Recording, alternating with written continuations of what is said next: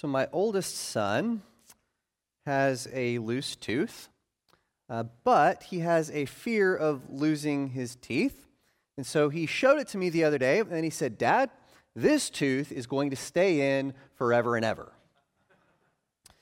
And I said, Well, son, it doesn't work that way. Uh, eventually, that tooth is going to come out.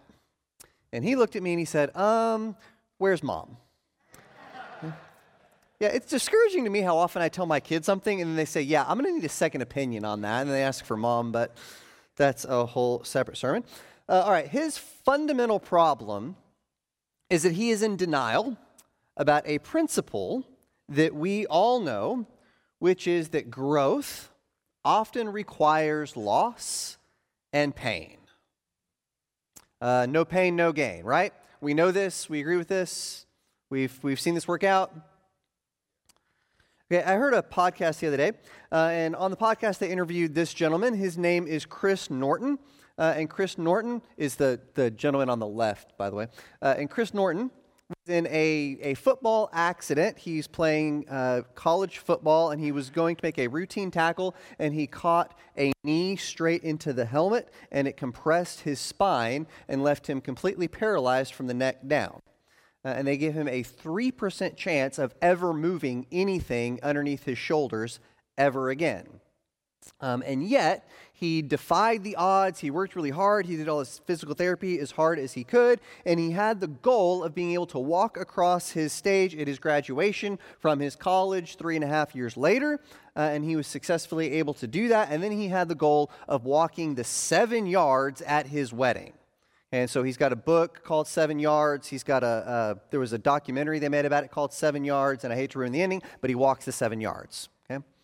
Um, now you don't have to watch the documentary. See, I just saved you all that time right? And he's got a podcast deal and he's got all this stuff. And he's talking about his inspirational story of how he went through all of this pain. But here are all these wonderful life lessons that he got out of it. Here's all of this growth that he was able to achieve in his life because of it. And he's accomplished all these things and defied all these odds. And it's a great inspirational story. And I hear stories like this and they make me feel encouraged. And I'm really happy for Chris, but I don't want to do that.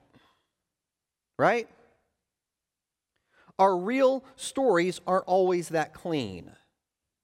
Okay, not everybody gets to walk again. Okay, some losses are too big, and even if I could get some growth and goodness out of it, I don't want it. Right? And so here's where I'm at this morning. Uh, I don't fear making some sacrifices. Okay, I don't fear having to do some hard things. I'm not afraid of working hard. I'm not afraid of pushing myself. Uh, as Danny talked about earlier, many of us have made New Year's resolutions to do some things like either eat healthier or work out more. And you know that these things are going to be hard, they're going to be difficult, but you know that they will be worth it because the pain and the sacrifice you have to go through is worth the benefits you will receive on the other side. Right? Any of you make any New Year's resolutions to do better with something in your life this year? Five of you have made New Year's resolutions to better yourselves this year. Okay, out of the five of you, have any of you still keeping your New Year's resolution? Okay, we got four out of five are, are still keeping it. So, okay, that's not bad. If I ask again next week, I expect it'll, it'll go down. Okay, those kinds of things don't drive my fear. Right, but what we're doing for this week and what we're doing for the next several weeks is we're talking about the things that I'm really afraid of. Okay, we're talking about fear. Uh, and in preparation for this message, I went to the Grand Source of Facebook and asked for feedback from you and from other people in my life. Uh, what is it that really makes us afraid? And these things clustered in several different categories. And so these things are not just my fears, these are the fears that you have told me. And many of those fears were reported to me in private message where you could be a lot more real about what the true fears that motivate you really are. And I think that we need to talk about these things and we need to address these things. And the first and the number one thing that showed up that people fear more than anything else is the fear of loss. Okay? I fear losing right? Now, there were some specific things that people listed as their top fears, the things that I am personally afraid of losing. Uh, I want to talk about a few of those this morning. First thing that I fear losing uh, is I fear losing my family. Right? I like my car. Uh, I like my house. I like my Xbox. But I know that all of those things can be replaced. And in fact, in the last 10 years of my life, all of those things have been replaced. Even the most materialistic amongst us know that stuff comes and goes. Right? If your house is on fire, you don't run back in for your favorite pair of pants. Right? You run back in for your favorite kid. Right?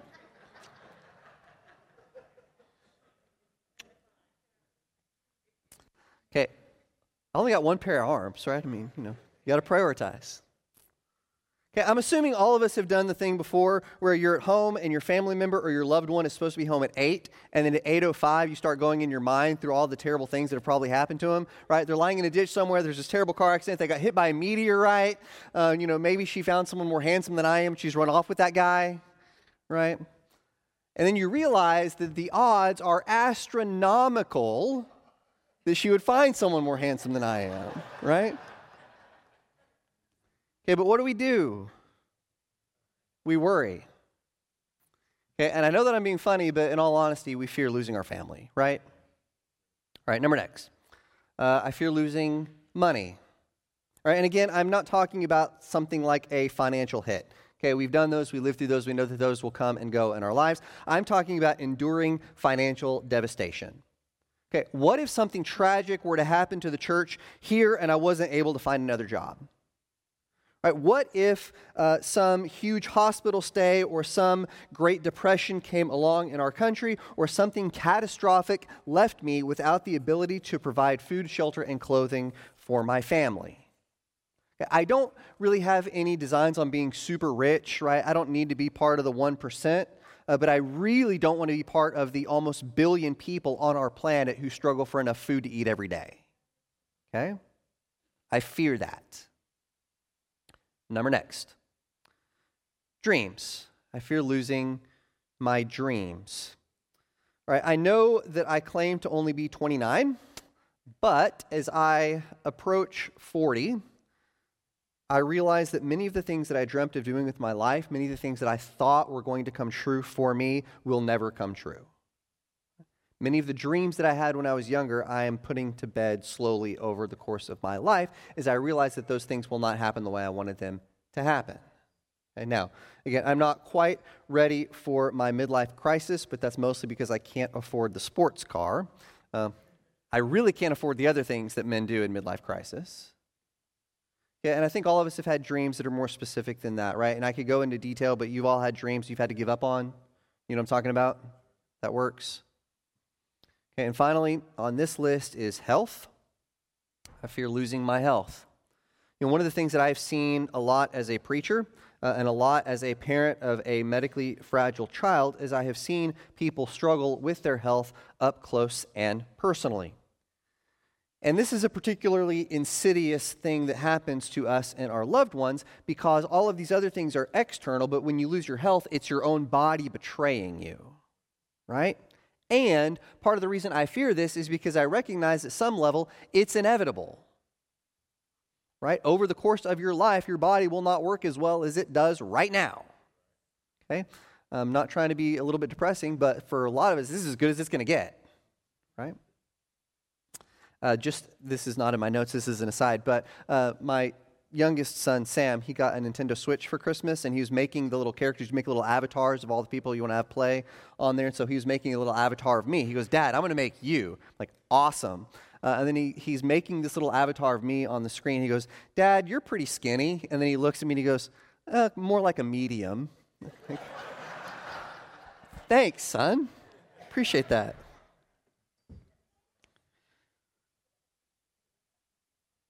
I fear losing my health. I fear the health of my loved ones. And now, there are other things that we could put on this list. Your list might look a little different than mine, uh, but this is probably enough for us today.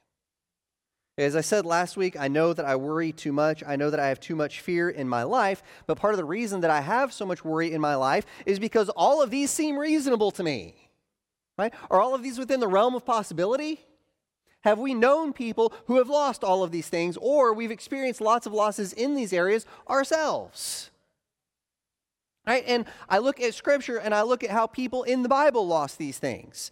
I mean, most notoriously is the book of Job, where he lost all of this. Right? And what does God do when the most, when the most faithful man on earth is losing all of his stuff? He lets it happen. Right? Okay, and then I think, well, what about those who were closest to Jesus, right? What about his 12 followers who were the ones who actually walked in his literal footsteps? What did they lose? If anything, it seems like following Jesus makes it more likely that you're going to lose these things. So, what do we do with this? So, last week, uh, we looked at three things that Jesus tells us that we should do to better handle our worry and fear. Uh, and we talked about how a surface level application of the words of Jesus, if we're just using these phrases that Jesus gives and we're providing them as pat answers to people, that's not very satisfying, right? And what we're going to do with these three things, what we're going to do over the next several weeks, is take these sayings of Jesus from the Sermon on the Mount and we're going to look at how do we apply these in a deeper, more meaningful way? How do we take these seriously and not just use them as pat, surface level answers to our real, our real problems, our real fears, our real worries? All right, so here's your review. Last week, Here's what Jesus says Matthew 6, 25 through 34 about do not worry, do not fear. Okay, first off, he says, worry doesn't help, right? Who of you by worrying can add a single hour to your day? Remember that? Number next, uh, he says, have more faith. The pagans run after all of this stuff. Don't be a pagan. And number three, he says, if you focus on Jesus, the rest will work itself out. Right? Jesus specifically says, seek ye first the kingdom and his righteousness, and then what? All these things will be added to you as well. Now, this is all good, this is all true. Again, I don't want to, though, leave this at a surface level place. Um, and so, for us to start looking deeper at this, uh, specifically with the fear of loss, I want you to go ahead, if you haven't done so, turn your Bible to Romans chapter 8. Because in Romans 8, Paul applies some of these principles to a very real life situation that the early Christians faced in Rome that caused them a great deal of fear. Now, to get into Romans chapter 8, I want you to remember uh, that Nero is the emperor when Paul writes the letter to the Romans. Okay, now, was Nero a good guy or a bad guy? By every yeah he's not just a bad guy he's a really bad guy. He was notorious for killing people that he didn't like or anyone that got in his way. Uh, he's very famous for having a party at one time where he lit the party. His whole garden was lit up by burning christians. Okay? um, this is nastiness to a level that we can't even appreciate with our modern politics which get pretty nasty. So the christians in rome were facing a very real threat of persecution and that caused them a lot of fear they realized that at any time, Nero and the powers that be around them could decide that the Christians were a bad thing and they, he could stamp them out with a command. Okay? They lived under fear of persecution. Um, also, and one of the bigger issues throughout the book of Romans is that the Christians, these new converts to Jesus, are looking at the plight of God's people, the Jews, and wondering, based on their life situation, has God really been faithful?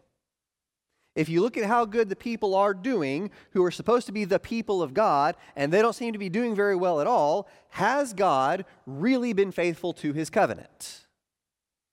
If I want to be doing well in the world, and I look at the people who are supposed to be God's people, and they're doing terribly, and I look at the pagan Romans, and they seem to be doing pretty well, then which camp do I really want to be in? Do I want to be part of the covenant people, or do I want to be one of the pagans? Okay? And part of why Paul writes the book of Romans is to say, no, you don't understand. God has been absolutely faithful to his covenant, and sticking with him is worth it. Okay? There's a fear of persecution, and there's a fear that God has not been faithful to his covenant. All right, so notice what Paul writes to encourage these people. This is Romans 8, starting in verse 14. He says, For those who are led by the Spirit of God are the children of God. The Spirit you received does not make you slaves so that you live in what? Fear again.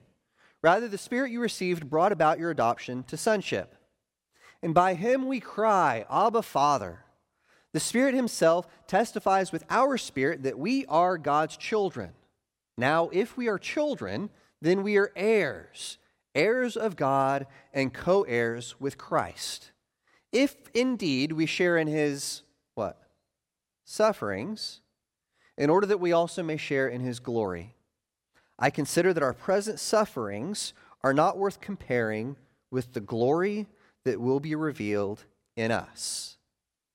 Okay, so to a people facing persecution, uh, and to a people questioning whether the faithfulness of God was worth buying into or not, here are the two promises that Paul speaks to them to directly combat their fear. Number one, and if you're taking notes, this is the part that I left you blanks on your bulletin. Write this down. This is getting into the part that really matters for us and how we live tomorrow. Number one is that we have a special relationship with God. Okay, later in our series on fear, we're going to talk more about how the Holy Spirit dwells in us. Okay, but Paul talks a lot about the Spirit dwelling in us here in Romans 8.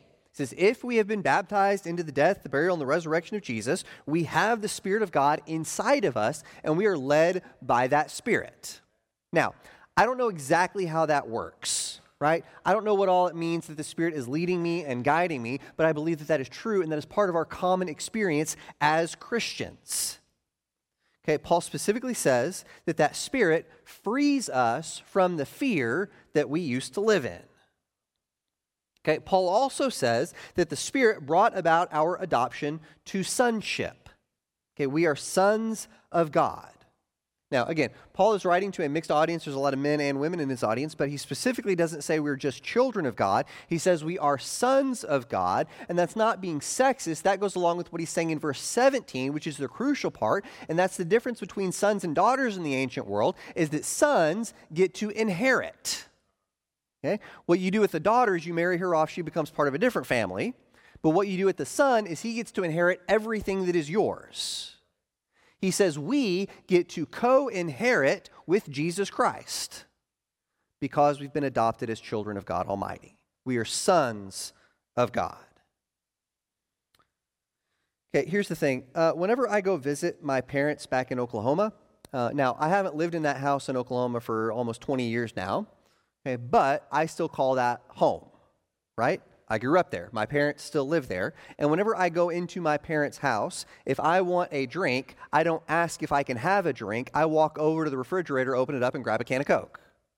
Right? I would not do that at your house. Why not? Yeah, I might do it at JJ's house, but I wouldn't do it at some of your others' Okay? okay? I wouldn't presume that at your house because I don't have the rights of a son at your house. I don't call your house my house. But at my parents' house, that's my house. I can get a drink if I want to get a drink, right? I have rights at that house that you wouldn't have if you went over to my parents' house. Okay? Um, in the same way, if you go to my parents' house, you would call my dad Steve or Mr. Chisholm or something like that, right? I don't call my dad Steve. I don't call my dad Mr. Chisholm. Okay? I call him dad. Why? Because that's my dad. Okay? I'm his son. I have special rights and privileges because of the relationship that I have with my parents, because they're my parents. Okay, Paul writes to us and says, We have a special relationship with God. We are sons of God, and that comes with all kinds of privileges, and that that matters. All right, we are led by God's Spirit. We get to inherit as sons. We have a special relationship with God. All right, second promise, and write this down. Uh, Paul says, Our future glory will be amazing. Our future glory will be amazing. Uh, the persecution of Christians that they feared, uh, how they were all afraid that one day Nero would get in, his head to persecute Christians, that happened. It came. Uh, many Christians would lose everything that they had, even up to their lives. Uh, history slash legend tells us that both Peter and Paul would be killed in Rome. They would both suffer their martyrdom there at the hands of Nero. Peter, according to the legend, was crucified upside down on a cross because he didn't consider himself worthy to have the same death that Jesus had, and so they flipped him. Now, Paul was a Roman citizen, so he didn't suffer crucifixion. Instead, he was beheaded at the order of Nero. Okay? They both gave everything. And yet, Paul claims that it's worth it. Why? Because what do we gain? Glory. It says, Yes, we go through intense suffering now. Okay, but what do we have to look forward to? He says our future glory will be awesome. Right, so those are the promises. Uh, I think those are good. I like talking about them and thinking about them. Uh, but tomorrow I have to wake up and I will continue to think about losing my family, my health, my dreams, etc. So, how do these promises help me with my fear of loss? Uh, what are these promises that, that Paul gives us, that God gives to us, teach us that put our losses in a better perspective? Right, two things. And again, I left you space to write these down. Okay, but first thing I think we should take from this and, and directly apply it to us is that I can never lose my relationship with God. Okay, if what Paul writes is true, I cannot lose my relationship with God. Now, uh, don't hear me wrong. I'm not preaching the once saved, always saved thing. I think we all have free will. If you intentionally decide you want to chuck your Christianity, you can. Okay, what I mean by this is that the world can take away everything from you, but the world cannot take this away from you. Right? You may lose your home, you may lose all your money, you may lose your family, you may lose any number of things in this life, but what can you never lose? God Almighty. The Spirit of God lives in us. We call God Father. And if I can shift my focus from the things that I can lose to the things that I can't lose, then it puts my fear in a different light and it makes this life livable. Okay, and if you notice, this sounds a whole lot like seek first the kingdom of God and his righteousness, and all this will be given to you as well. Right? I think this is the way Paul is very specifically applying the principle that Jesus gave us. And I think this is more meaningful than the pat answer of just seek first the kingdom, right? If we use that just as a one line pat answer, I think it's insufficient. I think if we dig into it and realize what all that means, then that becomes more than sufficient. Does that work? That makes sense? All right. Second thing is that I can live with hope because I know that better things are ahead. Okay? I can live with hope now because I know that better things are ahead. Uh, when we first moved to Georgia, uh, we got an apartment right down the street, um, and it was a very small apartment, uh, but we got it thinking we'd be in there for one year. Okay, it ended up being two years, but we, you know, we knew that this was going to be a very temporary thing. Okay, so we put a few things up on the walls, but we didn't really do a whole lot to try to make that too homey. Uh, one, because we had a baby and a four year old, uh, and two, because we knew this is going to be extremely temporary. Okay? Then we bought a house. How much more effort did we put into the house than we ever put into that apartment? Why? Because we knew that the second one was going to be much more permanent than the first one right? When you know that something is only going to be temporary, you don't worry about it nearly as much as you worry about the part that's going to last. You see where I'm going with all of this? Okay? We suffer a lot in this life. Suffering is an inevitable part of life. In fact, the Bible promises us that following Jesus will require a certain level of suffering and sacrifice. And yet, the Bible also promises us that all of that is absolutely more than worth it because we know that it's temporary. What matters is what's eternal. What matters is where we're going. And if I understand what that looks like, then I can have hope. Okay, the gospel and choosing to follow Jesus, it will not spare you from the losses that we go through in this life, but I know what's coming. Right? And I can live with hope that I'll see my loved ones again. I live with hope that I'll one day have a resurrected body that will never fail me. I live with hope that one day I will inherit everything that God has. And if all that's true, I have nothing to be afraid of.